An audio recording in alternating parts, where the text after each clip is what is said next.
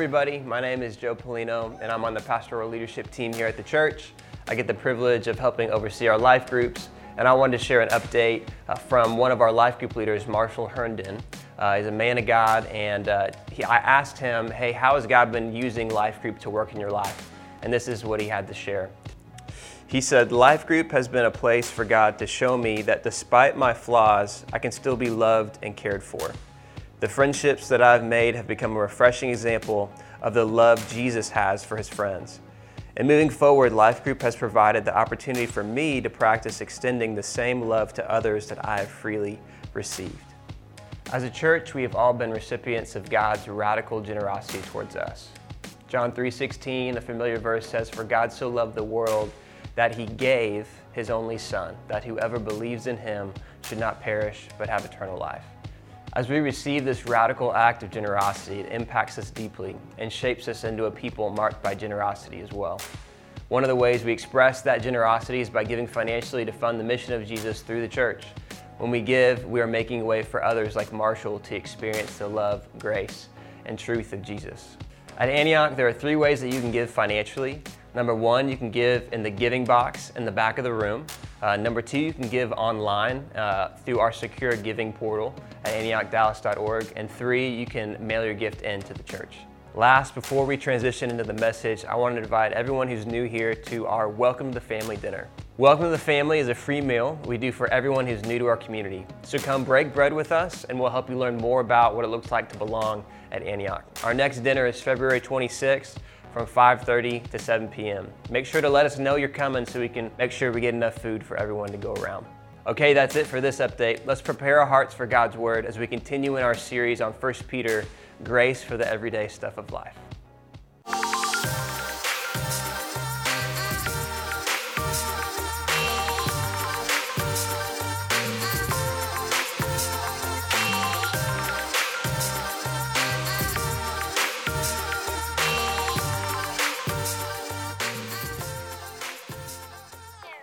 Right, good morning, you guys. How are y'all doing? Good? All right. My name is Donnie Tapey, and I'm on the pastoral staff here. Uh, and I have the privilege and joy of sharing with you guys this morning. Uh, so thankful to be here. Uh, in our series that we've been going through called Strong Grace, um, the Apostle Peter, author of 1 Peter, has talked a lot about grace. Last week, uh, he talked to us about politics. Um, this week, we're going to talk about the workplace, and, uh, the, the workplace, and next week, uh, we're going to talk about marriage.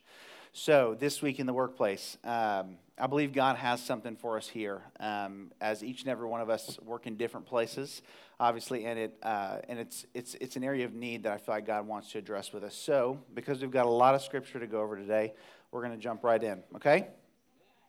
Uh, please turn to 1 Peter 2, uh, 18 through 25 on your in your Bible, your app, whatever you would like. 1 Peter 2 18 through 25. So he starts out and he says, Servants, be subject to your masters with all respect, not only to the good and gentle, but also to the unjust. For this is a gracious thing when, mindful of God, one endures sorrows while suffering unjustly. For what credit is it if, when you sin and are beaten for it, you endure?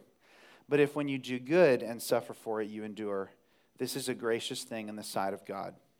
For to this you have been called, because Christ also suffered for you, leaving you an example, so that you might follow in his steps. He committed no sin, neither was deceit found in his mouth. When he was reviled, he did not revile in return. When he suffered, he did not threaten but continued entrusting himself to him who judges justly. He himself bore our sins in his body on the tree, that we might die to sin and live to righteousness. By his wounds you have been healed. For you were straying like sheep, but have now returned to the shepherd and overseer of your souls. So, uh, Peter describes a pretty rough workplace, does he not? You know, getting beaten by your boss. And I remember it for me, not getting beaten by my boss, but um, it was three days into my brand new job in 2014, not the one I currently do. Uh, it was three days into my brand new job in 2014, uh, and uh, it was a Wednesday. And I was eager, you know, to show my boss how much of a hard worker I was. So I went up to him and in his office and I said, "Hey, could I come in early? Uh, I would love to come in early on Friday so I could get some extra work done uh, before I go into the weekend." And so uh, he said, "Sure, I normally get here at at 8 a.m. on Friday." He said, "But I can meet you here at 7." I said, "Great, I'll see you here on Friday." So that was Wednesday. The next day, Thursday rolls around, uh, and I go into the office at 8 a.m. And as soon as I walk in, my boss's right hand man kind of comes up to me. He goes, Hey, bro, where have you been? And I was like, Starting time's at 8, right? He said, Well, yeah, but the boss said that you were going to meet him here early at 7. And I said, Well, we had we talked about me coming in early on Friday, not not today. Uh, he said, Well, he's he's pretty angry. So I was like, you know, great. Third day on the job, I was like, but it's a simple misunderstanding. You know, it'll be fine. So I go, kind of pop my you know, head into my boss's office, and I was like, hey. Uh, and before I could get out a word, he looked up at me and he said, uh, Where the bleep have you been? Uh, and I kind of went like that. And I, I said, uh, Well, sir, I said, know, we had talked about me coming in early on Friday, not, not today. I said, I'm so sorry if there's any misunderstanding or if I misspoke. Um, and he said, he kind of quickly retorted and came back and he said, Whatever. He said, But next time you ask me to come in early and I get into a fight with my wife because of it, you better be on time if you want to keep your bleeping job. He said, This isn't a good start for you. Get back to work and close the bleeping door on your way out. You know, I was like, Thank you, sir. You know, I, didn't, I, I was like, I had no idea how to reply in that moment. And so I think I, I don't even know if I said anything. I think I just said, I'm so sorry, or something like that, and I backed out. Uh, and I, I, hoped and prayed in my heart. I was like, maybe he's just having the worst day of his life, and he took it out on me. I can understand that. You know, we all have bad days, and sometimes we lash out. But unfortunately, that wasn't the case. Uh, that was just the beginning of all sorts of different things. Um, morning meetings where uh, it was always somebody, it might not be you, but there was always somebody who was picked out and humiliated and demeaned in the meeting um, in, in all sorts of horrendous ways. There was um, times where I was asked to be complicit in unethical behaviors of all sorts and pressured to do so uh, based upon your pay and things like that. Uh, there were times where I was asked to directly to lie to customers to cover something up in order to, you know, for some end to fulfill some goal. Um, and um, so the next oh, and also I, I, forgot to mention this: my the my my compensation plan, my contract that I had signed for the job. I, I began to realize after two and three months that it wasn't really worth the paper that it was printed on. Uh, it was one of those things where kind of pitched to you to get you to sign on and uh, to hire you. And the next two years were some of the most difficult uh, that I've that I had faced at that time. Uh, it was, and not to mention, a, a really joyful thing had happened.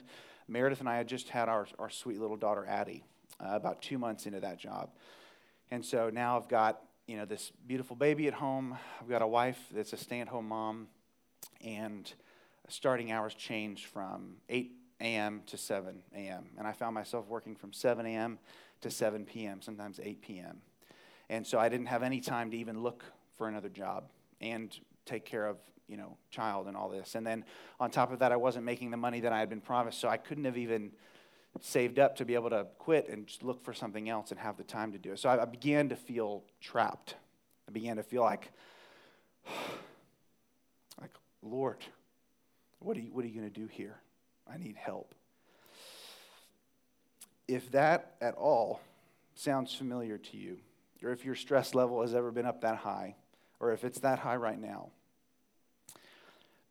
what I don't want to do today is to, in any way, to attempt to tell you what you should do. If I, if I hear your circumstances and I say, this is what God wants, well, we, we each and every one of us need the leading of the Holy Spirit in whatever circumstance we're at. So that's not what I'm doing today. Today's not going to be a find the answer for your situation day. But what I do want to do today is I want to lift up Jesus. I want to lift up our amazing Lord and Savior, Jesus Christ. And I, I want to lift him up in such a way that no matter whatever situation you find yourself in, you'll be able to, uh, you'll seek and find the amazing, strong grace and strength that He has for you in your particular situation. So that no matter what situation you're in, whether it's the best job you've ever had, or whether you just have problems with your coworkers, or whether you can't bear to go to sleep tonight because you know you have work tomorrow, and I, I was there, that you'll find that strong grace to know that He can sustain you, and not only sustain you just so that you merely survive, but that so He can help you thrive in that place in relationship with Him. The job may need to change, sure. The Holy Spirit will lead you to that.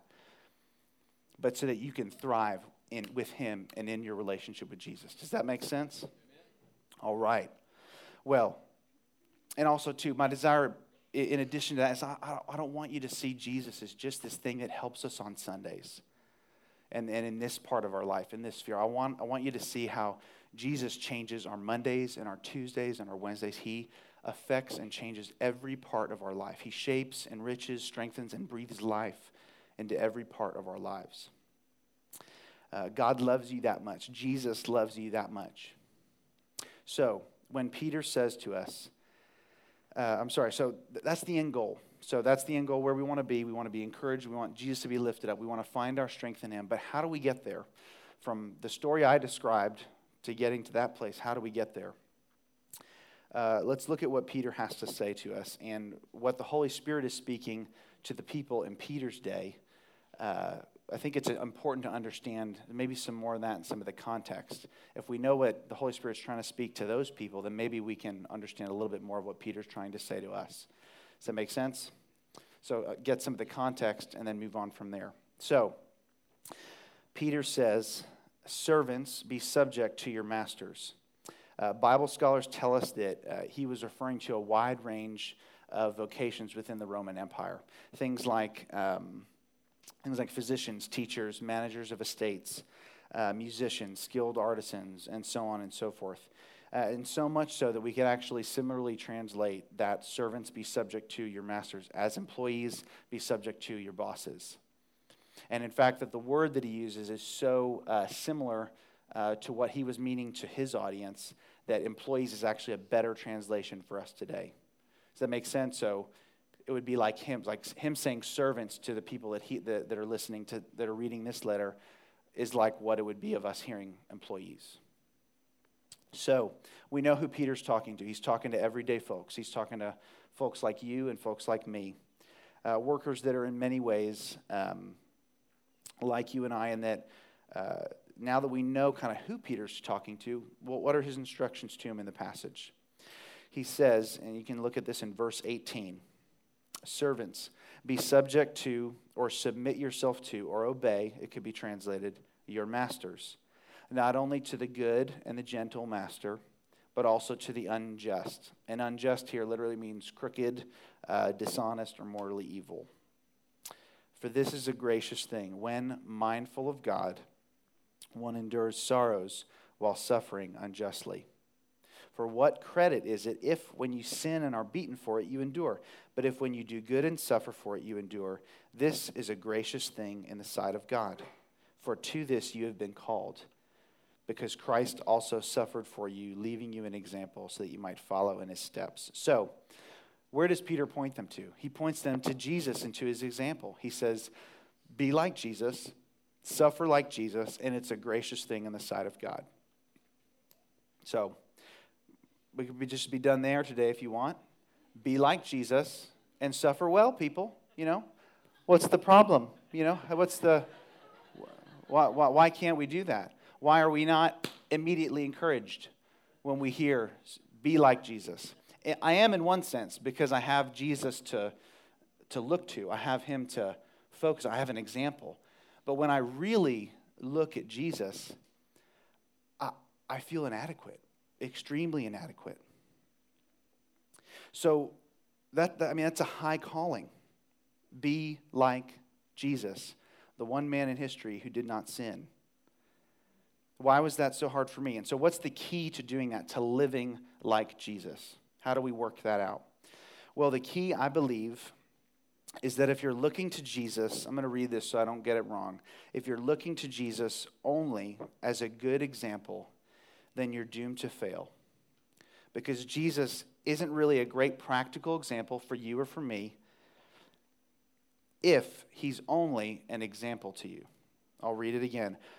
If you're looking to Jesus only as a good example or a good moral teacher, then you're doomed to fail because Jesus is not a great example, a real life example, a practical example of how to live if all he is to you is an example or a good moral teacher. Let me explain further. Jesus has to be much more to us than just an example. As an example, Jesus' example alone is more of an indictment to us. You know, you look at his life and it, it, it just, it screams, I could never do that.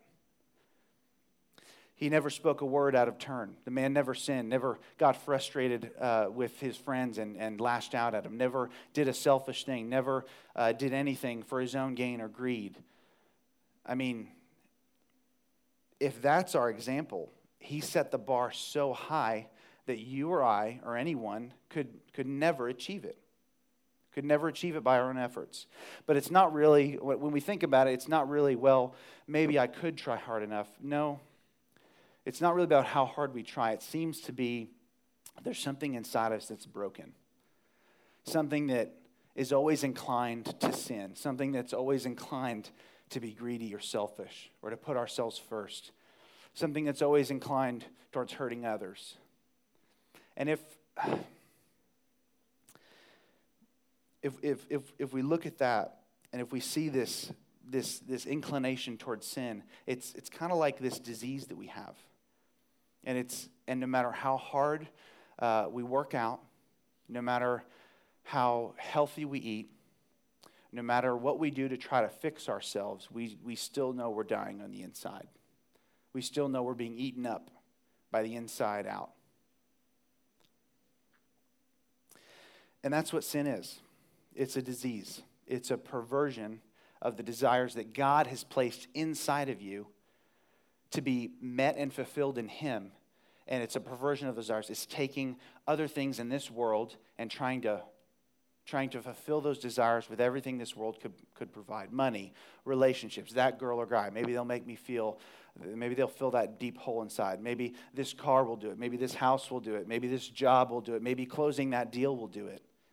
All these things that we're that we begin to fill our desires with they're a perversion of what god meant to be filled only in him and in him alone and so, virtually um, uh, everyone in my boss did unethical things in order to fill this, these desires. So, let's go up to verse 11.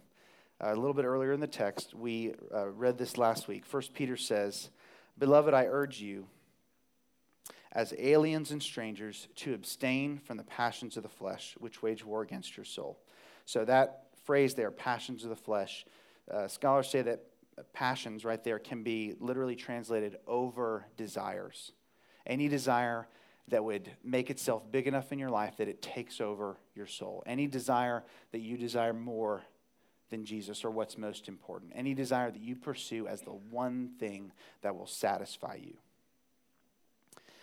And so, like I said, virtually everyone in my old job did things to fulfill some desire. For them, most often it was something regarding wealth or power or status. And so it took many forms, whether, whether it was being willing to do or say literally just about anything to be the one to close the deal, to be the one to get the, the, the, the signature, to be the one to get the wire transfer. Or whether it was lying to a customer on a shipping date in order to get the wire transfer, in order to get their commission before the, end, before the end of the month, or knowingly selling something for three, four times what it was worth to a customer who had less knowledge, or to an older customer sometimes that had a lot of money in order to make maximize profit. Or let's take a closer look at home. Maybe you've never done some of those things. Have you ever been tempted to slander your boss? I have.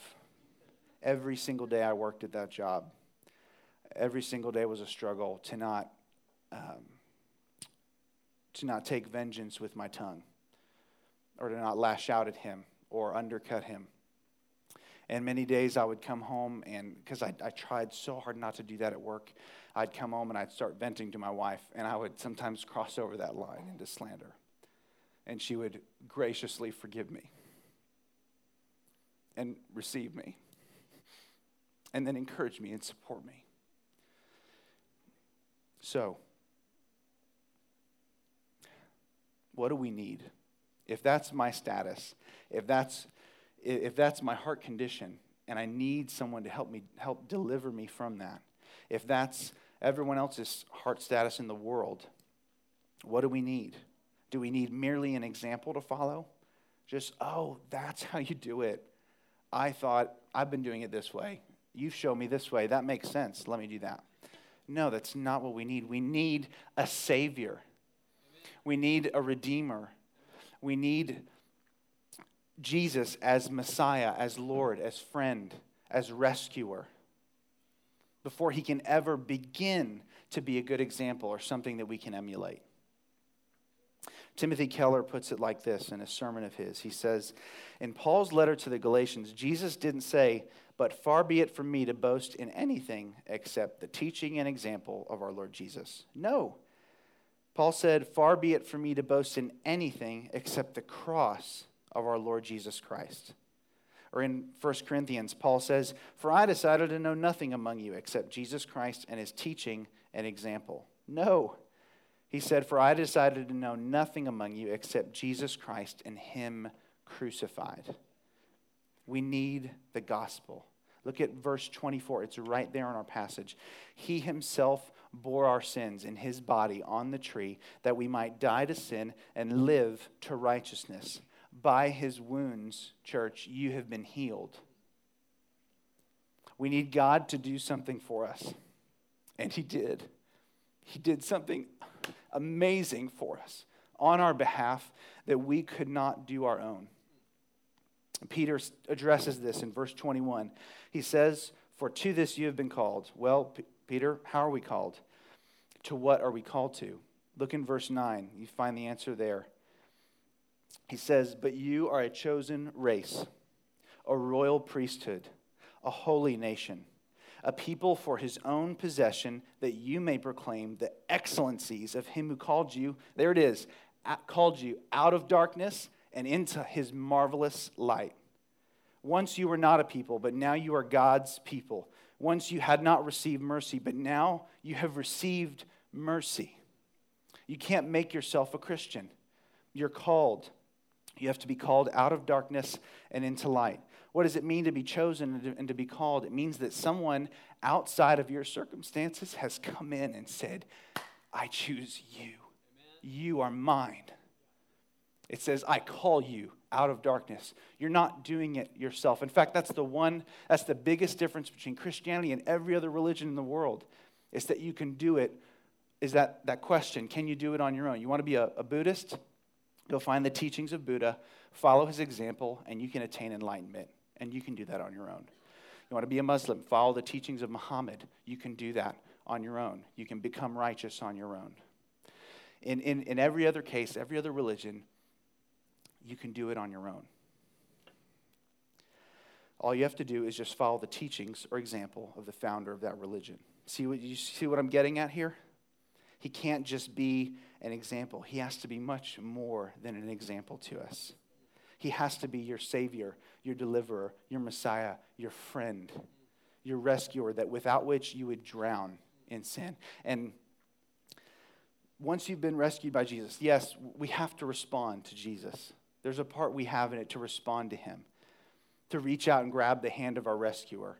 But make no mistake, we're not pulling ourselves out of the water. That makes sense? We're not, we're not the ones doing it. We're not the ones throwing the life raft. He is delivering us. And guess what? That is good news for us. If it was me, I, I'm in the same boat. I'm in the same place of trying, trying, trying, trying, and never really getting there, being frustrated. But Jesus saves us, Jesus pulls us out of the water. And so once you've been rescued by Jesus, once you've been called by Him, out of darkness into his marvelous light. Peter goes on to say, look in verse 11. This is the verse we read earlier. He says, Beloved, I urge you, as sojourners and exiles, or aliens and strangers, it could be translated, to abstain from the passions of the flesh, which wage war against your soul. So he says, I urge you as aliens and strangers. He doesn't say, I urge you uh, as people that are just like everyone else in the world. He says, I urge you, as a believer, as an alien and a stranger, to abstain from the passions of the flesh. You are now an alien and a stranger if you know Jesus. You're an alien and a stranger in this world. Your citizenship has changed. You're no longer a citizen of, of this place, you're a citizen of heaven. You operate by the politics of heaven. You're different. You're no longer seeking fulfillment in what this world has to offer because you found it in Jesus and in relationship with Him. As an alien and a stranger, the, the good thing about it and the amazing thing is that you'll begin to stand out. When you begin to live like Jesus as an alien and a stranger, when you begin to live like Jesus because He's your Savior, your Lord, and you're empowered by the Holy Spirit and you begin to live like Him, you'll begin to stand out. And I, uh, I realized this one day while at the office at my old job. Uh, you've heard it before in many settings. Um, uh, men sometimes get together. Our, our, old office, there would be everyone would be gathered around. You know, instead of the water cooler, it was the it was the fridge full of beer, uh, and everyone would kind of get a little drunk towards the end of the day, um, and they would usually talk around that circle. And I determined, one, not to be a part of these times. I, I would engage in conversation, um, but when the conversation turned and it began to be a bunch of men gathered around dishonoring their wives and bashing their girlfriends and speaking horribly about them. I would I didn't want to be a part of it one, I didn't want to be an audience to it. And so usually I would just kind of, you know, back out, I'd go get some work done or um, do something else like that. So one day this, begin, this begins to happen. My boss is standing there in the group, and I, the conversation starts to go that way. So I start to excuse myself, and one of my one of my coworkers, who's more bold than the rest, uh, looked over at me and he goes, "Hey, Donnie," and you know, I was like, "What is he about to ask me?" You know, and I, and, and he says, "Hey, Donnie," he goes, "Why don't we ever hear anything bad about your wife? Or is she just that perfect?" Trying to get under my skin, and he might have a little bit in the moment. And so I just took a deep breath and I was like, Lord Jesus, help me to do anything here. And so, other than just deer in headlights. And so, but, so he asked me, and everyone's standing there, I, I said, Well, so my wife and I are just like you guys, just like anyone else. I said, We have fights, we have problems, um, disagreements, things like that. I said, But, and you guys know this, uh, my wife and I are Christians, we, we love Jesus. And one of the things that Jesus tells us is, is how to live and how to honor one another. He tells us that we, when, we, when we honor one another, uh, it does this amazing thing in our marriage that it increases my love for my wife. And I start to love her more. I just have more affection in my heart for her when I honor her, both in my head and in, with my words and when I'm with her. And our fights tend to last a little bit less, they're shorter.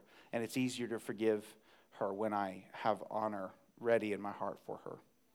But on the flip, and the same for my wife with me, but on the flip side, when I dishonor her and when I speak and when I have bitterness in my heart and I, I dishonor her, it tends to make my heart even more bitter.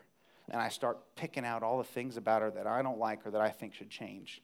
And the same with her, with me. And our, our love dwindles for one another.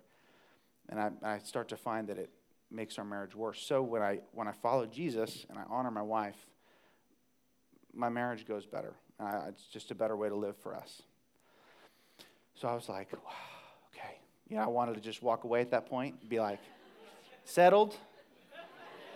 There's that, you know, and just and just just like leave it there. But uh, right right as I said that, the coworker goes, "Oh, come on, man," uh, kind of scoffing at it. He said, "Oh, come on, man." He said, "At least tell us a story about one of your fights." He said, "You don't have to call her a B or anything."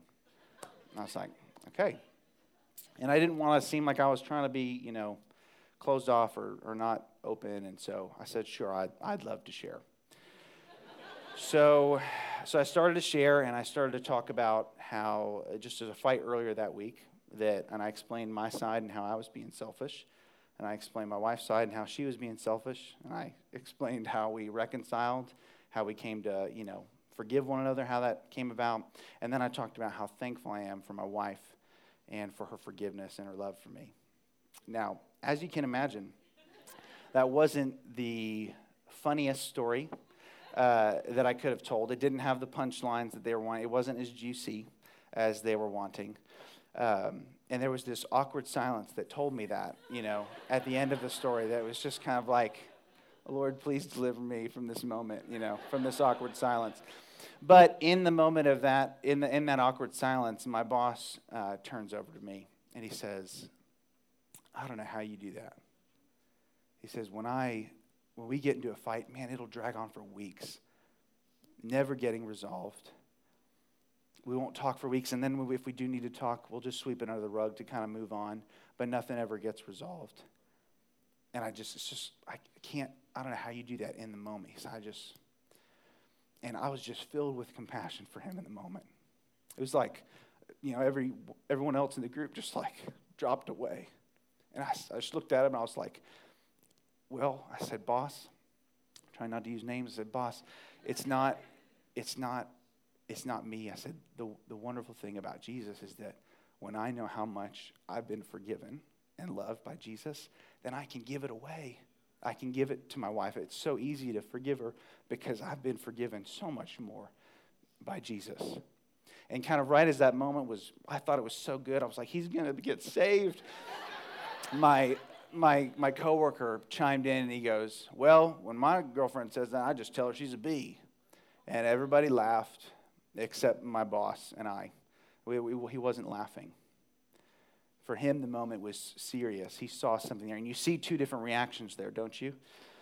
You see one uh, that was scoffing, uh, one that was scoffing at, at truth like a fool. And I'm not name calling, like biblical definition of a fool.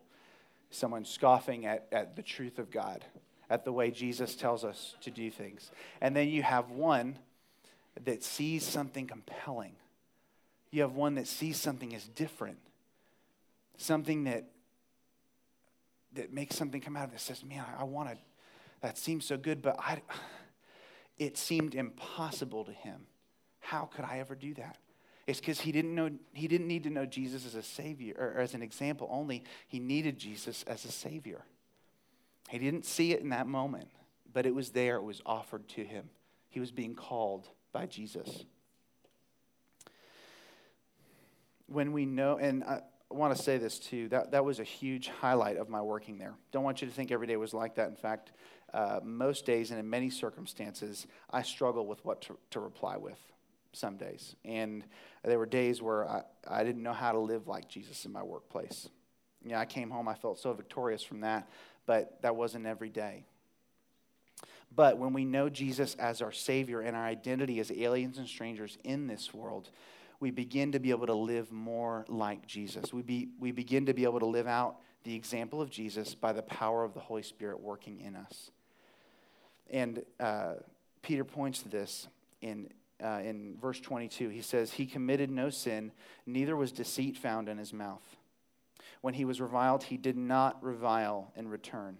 When he suffered, he did not threaten, but continued entrusting himself to him who judges justly uh, when we live out of Jesus' calling to us and we live with Him being our Lord and Savior and not just a moral teacher, there's something that happens in our hearts and we begin to enter into His joy. When we live like Jesus, something happens. Our hearts begin to be enlarged and we can experience more of Jesus, more of more intimacy with him, more about who he is. But we cannot do it without seeing him as Lord and Savior, as friend, as Messiah, as laying everything upon him. And this joy in Jesus is worth it.